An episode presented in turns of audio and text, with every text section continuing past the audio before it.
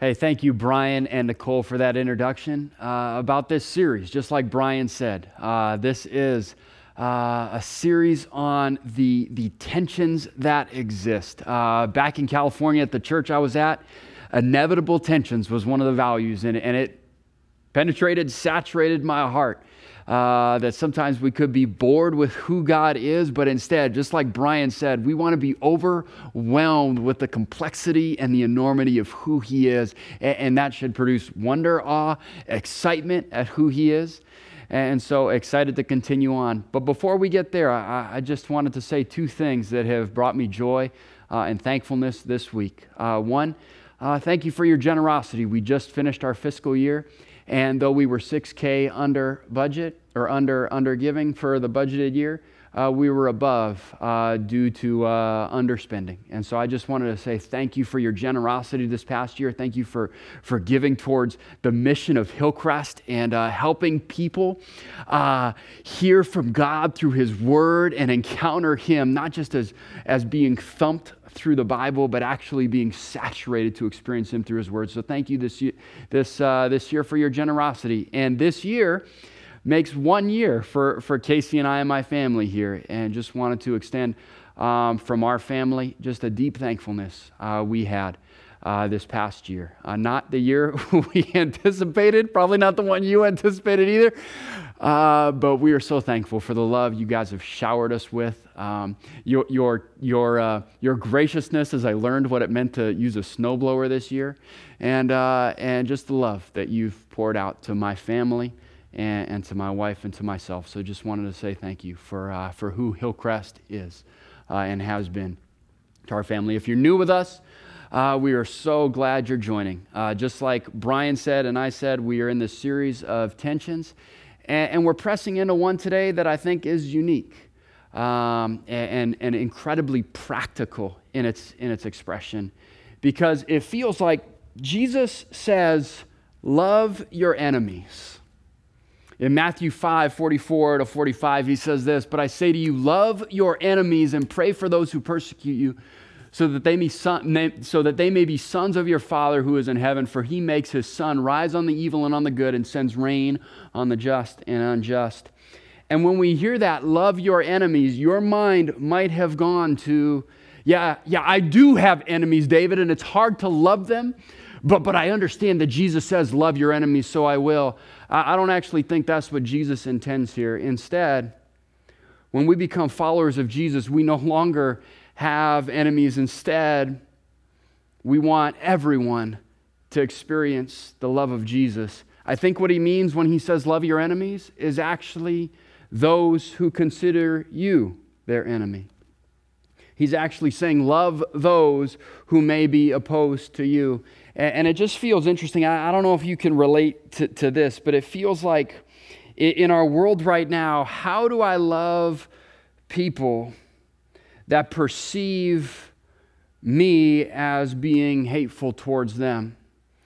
That if I somehow disagree with someone's thinking or position on life, that, that they've now separated uh, me and put me in a category that would, would perceive me as being hateful towards them that, that I feel like I'm forced to choose. I either, I either am this or am this. And, and the tension we're going to wrestle with today is how do we stand for God's glory and yet simultaneously move towards and love those that don't share that same vantage point?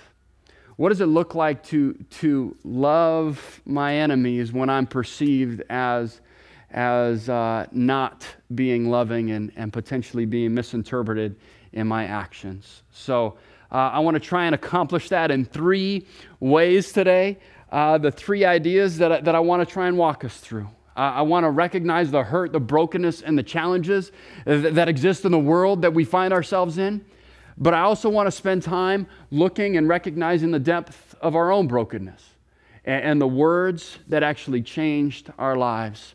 And then, third, uh, I want to spend some time maybe in, in that practical nature of so, what does it mean to live and go as spirit filled missionaries in our world today?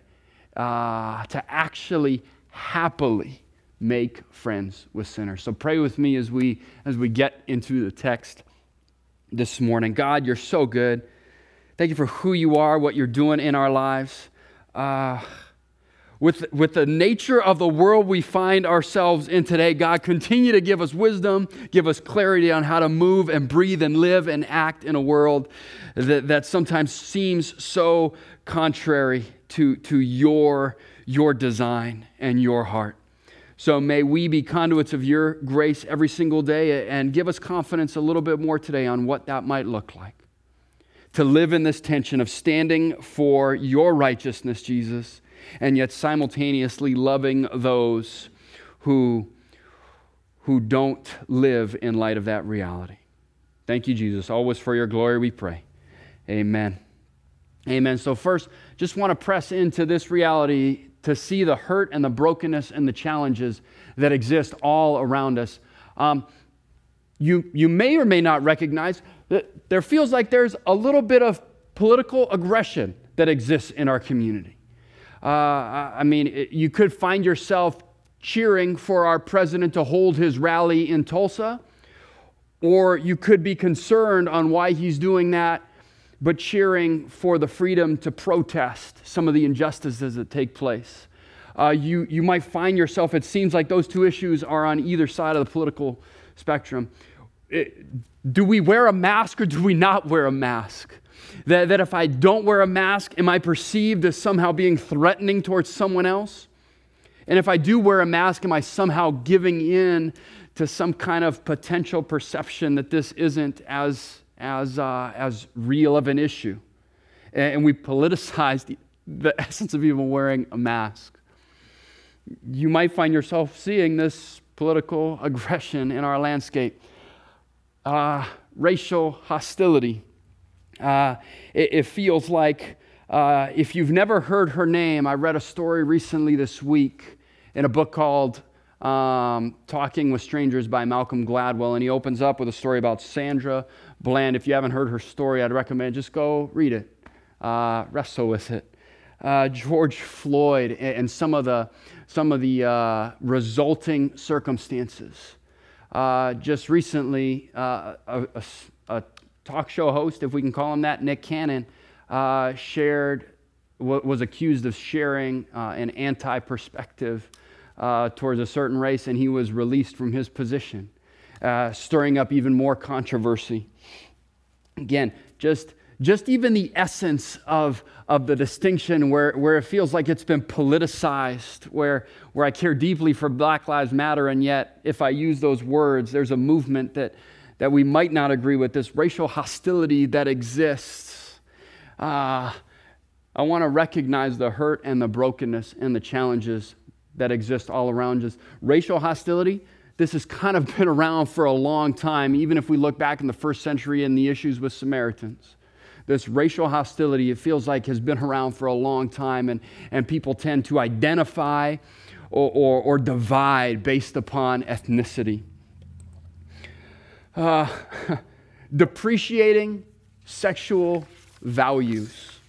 Um, I don't consider, I mean, I, I, still feel like I'm a young man. I'm 36 years old, but I remember in 2008, 2009, uh, about the legalization of homosexual marriage and, and what that could end up doing to our, uh, to our cultural climate.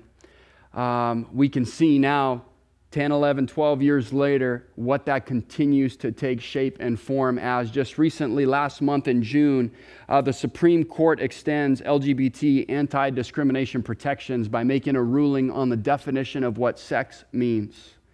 And they included gender identity in that definition. And so you just wonder where where our world is continuing to move towards in this depreciating view of sexual values. I found myself watching a show on Netflix the other night, and I thought I had tapped into a crime drama, and all of a sudden I found myself caught up in, in these couples experiencing uh, infidelity towards each other. And I thought, what in the world did I just get myself into? Right? It, it feels like 30 years ago, 20 years ago, if you wanted to pursue any type of pornography, you'd have to find it on a magazine. Now you can just open up your phone and find any image at any time you want. There's a depreciating sexual values in our culture. We want to recognize the challenges that exist when we attempt to stand for God's glory and yet love those that oppose that perspective. Uh, and, and, and here's one it doesn't even feel like it's on the menu anymore. It doesn't even feel like it's, it's one that, that holds as much weight. Rather, it feels like if you, if you take a stand for this issue, uh, you're, you're neglecting the other issues that are at play in our world. The sanctity of life still is very near and dear to my heart, and, and not just not just at conception, but for the continuation of the sanctity of life. And, yet, it doesn't even feel for you, for, for those of you that maybe have been, uh, maybe for you, you remember Roe versus Wade, and, and, you were around during that time, and you've seen uh, just where our, our country continues to go. I want to recognize the hurt and the brokenness and the challenges that exist when we desire to love our enemies. But I hope you hear in all this what an opportunity! What an opportunity that is presented to us to actually stand for God's glory and love our enemies and say there's something better, namely life with Jesus. But it doesn't mean it's not going to be challenging. And so we recognize just the world and the climate we live in, and these are just a few of the issues.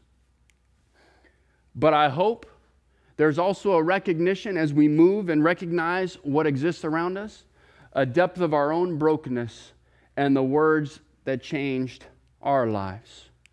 So, so it feels like in Tim Keller's book, The Prodigal God, he speaks of two ways we attempt to find fulfillment in this life. One comes from self discovery that on one end of where some people pursue fulfillment and significance in this life, it comes from self discovery. And, and, they look at another perspective, and here's their accusation the bigoted people, the bigoted people, the people that say they have, we have the truth, are the problem with the world, and the progressive people are the solution. Feels like there's two ways people try and find significance in this life. One is through self discovery the freedom to, to, to express and to choose. And they look at moralistic people and they say, the bigoted people, the people that say they have, we have the truth, they are the problem with the world, and progressive people are the solution. On the other side, here's what Jesus seems to say to the other people. Now, the tax collectors and sinners were all drawing near to hear Jesus, and the Pharisees and the scribes grumbled, saying, This man receives sinners and eats with them. Whenever Jesus got after people who were trying to find significance in this life, it didn't appear he went after those who found themselves more on the self discovery side. Instead, the ones that Jesus often got after were those that held a moralistic perspective on finding significance and fulfillment in this life. It feels like those that are trying to find significance and fulfillment in that moralistic conformity say this to those on the self discovery side. The immoral people, the people who do their own thing, they are the problem with this world, and the moral people are the solution. And yet, in this parable in Luke 15, Jesus doesn't seem to get after the self discovery people, he gets after the moralistic people. And he offers a third alternative to actually where we ought to be finding significance and fulfillment. Here's what Jesus offers. Now, the tax collectors and sinners were all drawing near to hear him. And, my mind can't help but go and ask the question what was it about the words Jesus was saying? What was it about the way he was saying it that those others were drawn in to hear from him? And those who were holding a moralistic view of life were opposed to him. What, what was it that he was, was saying? And, and here's my best attempt to try and get a sense of what Jesus is offering. Here's what it feels like. Here's what it feels like God's plan for lasting significance and fulfillment is. I think He's wired us all to want to seek that fulfillment and significance and purpose. He's wired us all in the self discovery. People are trying to find it in one way, and the moralistic people are trying to find it in, another way. But He's wired us all to long to seek for that significance. But that meaning, most lasting happiness and significance is only found in the person of Jesus. It's only found in Him. How abstract of a concept is that? But it's only found in the person of Jesus. Our identity no longer is wrapped up in our gender identity, our sex, our race, our political affiliation.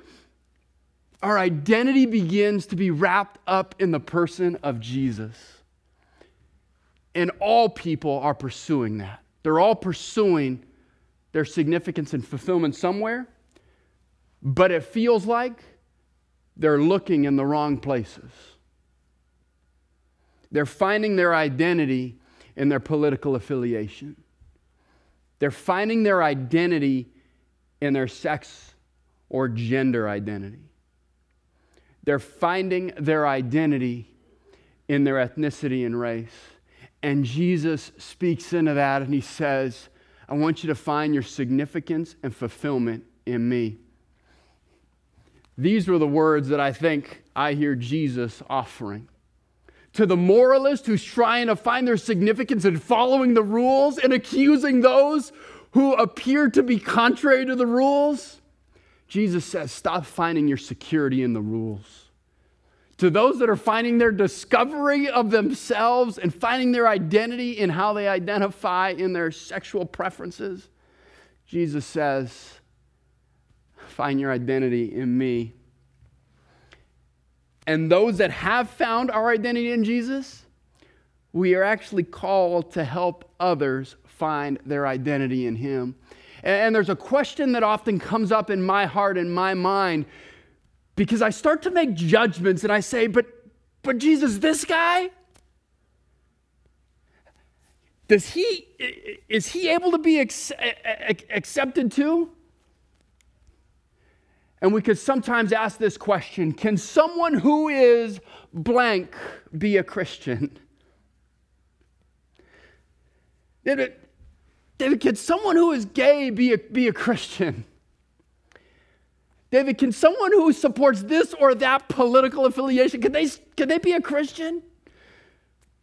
David, someone who is greedy or an adulterer or who is divorced, can, can they be a Christian? And here is our hope that it's actually the offer to find fulfillment, that Jesus was saying words, and these sinners and tax collectors would draw near to hear the offer of fulfillment and significance in Jesus' name. And it was those that were making rules and hedges and actually making enemies that were the ones that were opposed to this message of Jesus. So, what's that actually look like? We recognize the challenges that exist all around us. That it feels like sometimes I, I, can't even have a conversation without being perceived as hateful. How do I enter into this world and love my enemies, love those that would perceive me as being hateful towards them? How do I even enter into that? I recognize the challenges that exist around me. And, and, and I also recognize who I once was. Whether that was a rule follower that was finding identity in that, or whether I was more on the side of self discovery, finding my significance in progressive, being progressive and, and, and, doing things my way.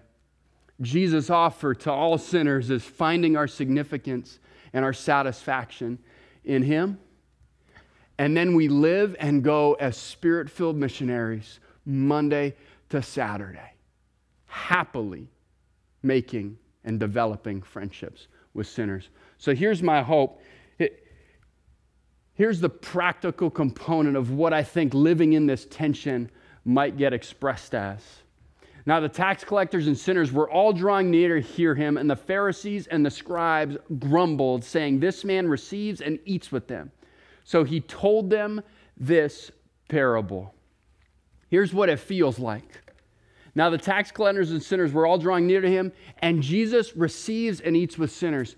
It feels like we have some natural inclinations when it comes to the circumstances we find ourselves in. Some of us might stand up and say, David, I just want to fight. I just want to fight the aggression that seems to be coming at me. These people are my enemies, and I just want to fight them. That's not what Jesus means when he says, Love your enemies. For some of us, we might find ourselves in our culture and we just feel like we're curling up in a ball and we just want to flee. We just want to be done with it. We just don't want to think about it. There's this mounting uh, animosity and hurt, and we just don't want to deal with it. Just let me be content to be in my home. I'll close the garage door on my way in, and we just want to flee from the culture. And then it feels like there's another category where we just accept it. We just lean in and say, you know what? I know I don't share their perspective, but you know what? I, actually want to affirm that. I'm just going to accept it. I'm not fleeing, I'm not fighting. I'm just, I'm actually just going to accept it. And, if, if, if that's what they, they want to live their life, then I'm just, I'm just going to accept and, and, uh, and, and allow and, and affirm. And, uh, and yet it feels like Jesus is offering something else. So he told them this parable. What man of you, having a hundred sheep, if he has lost one of them, does not leave the 99 in the open country and go after the one that is lost until he finds it? And when he has found it, he lays it on his shoulders, rejoicing. And when he comes home, he comes, he calls together his friends and neighbors, saying to them, Rejoice with me, for I have found my sheep that was lost. That it wasn't a fight, it wasn't a flee, and it wasn't a, a sense of acceptance. It was actually pursuing the one that was lost in finding their significance in Jesus. Not in moral conformity, not in self discovery, but rejoice with me, for I have found my sheep that was lost. Just so I tell you, there will be more joy in heaven over one sinner who repents than over 99 righteous persons who need no repentance. That as we live in this tension of standing for God's glory, and actively pursuing those in love that, that are opposed to this message from Jesus. Here's, here's my recommendations. Here would be my encouragement for us as we live and go, what does it look like for us to live in this?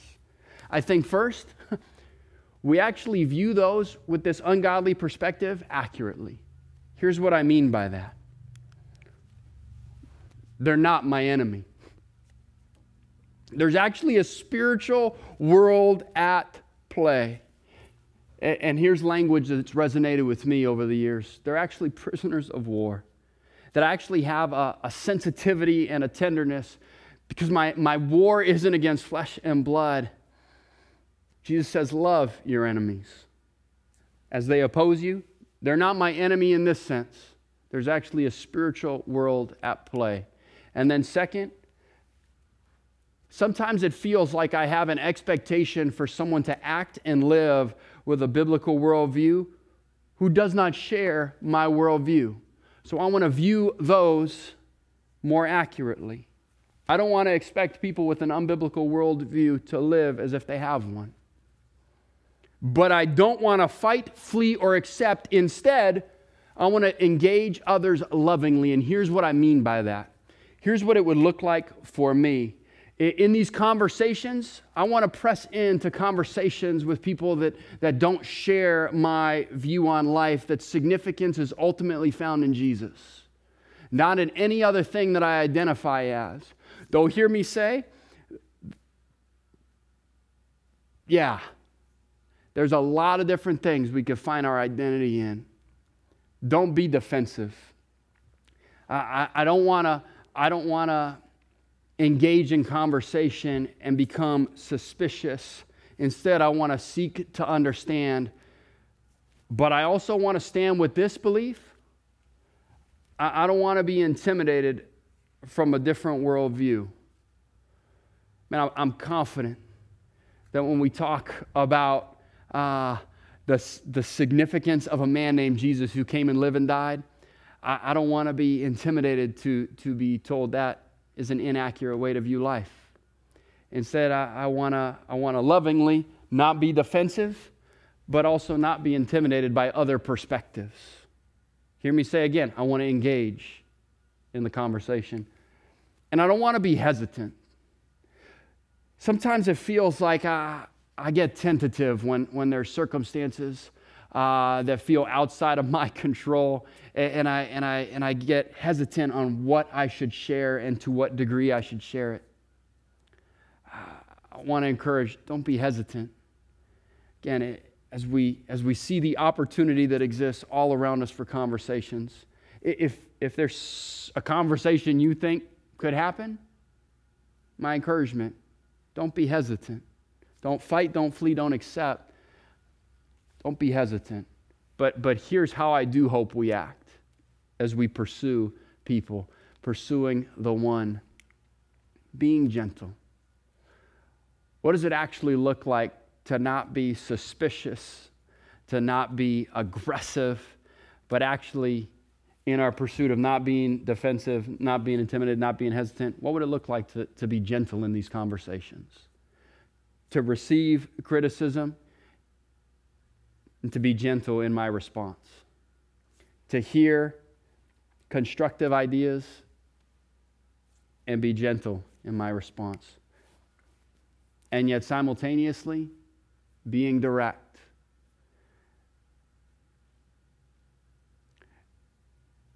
Finding, finding language that would communicate, uh,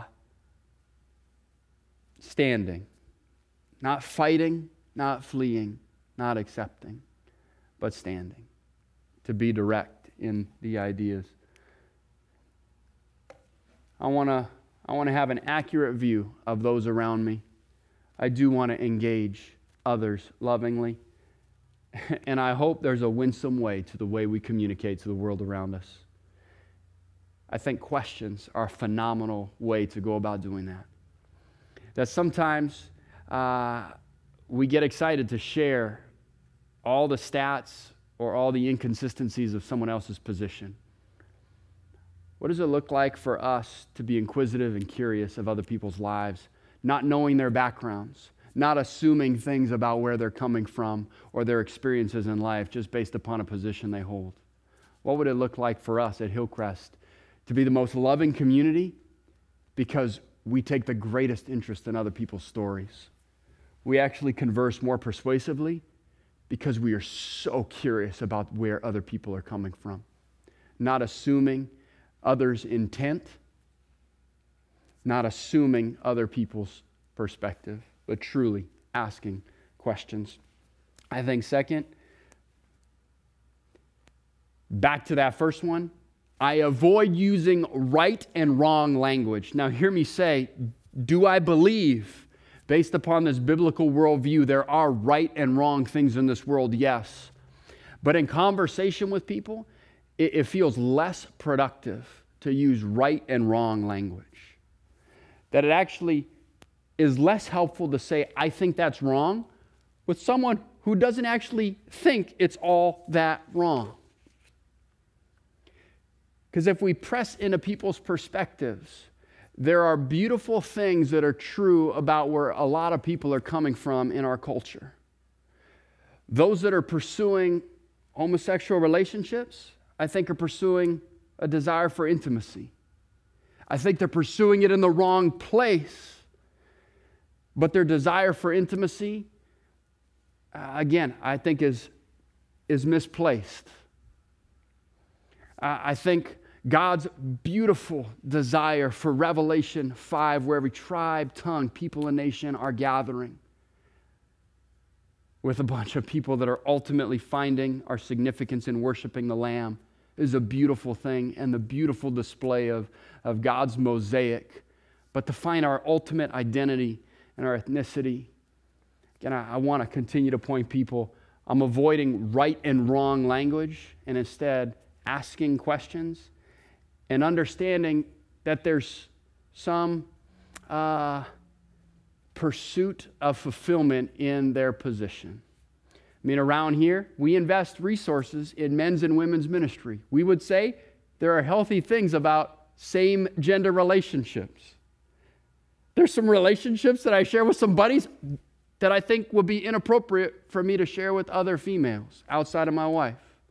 We actually think there's healthy things. But when skewed or misplaced, we think it's missing God's ultimate design for what He's longing to see, namely identity and fulfillment in Him. Because here's our hope.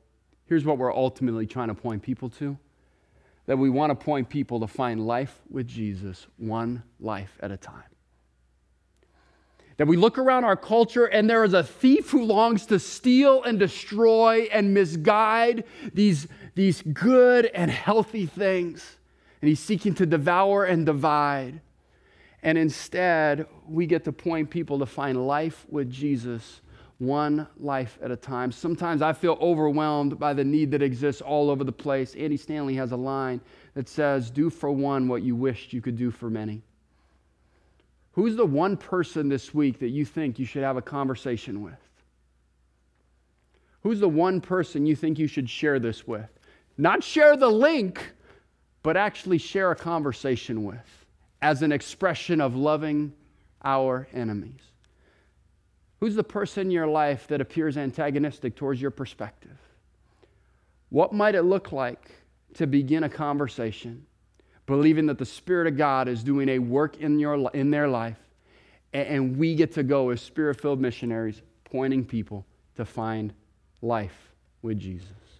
So pray with me and pray for that one person.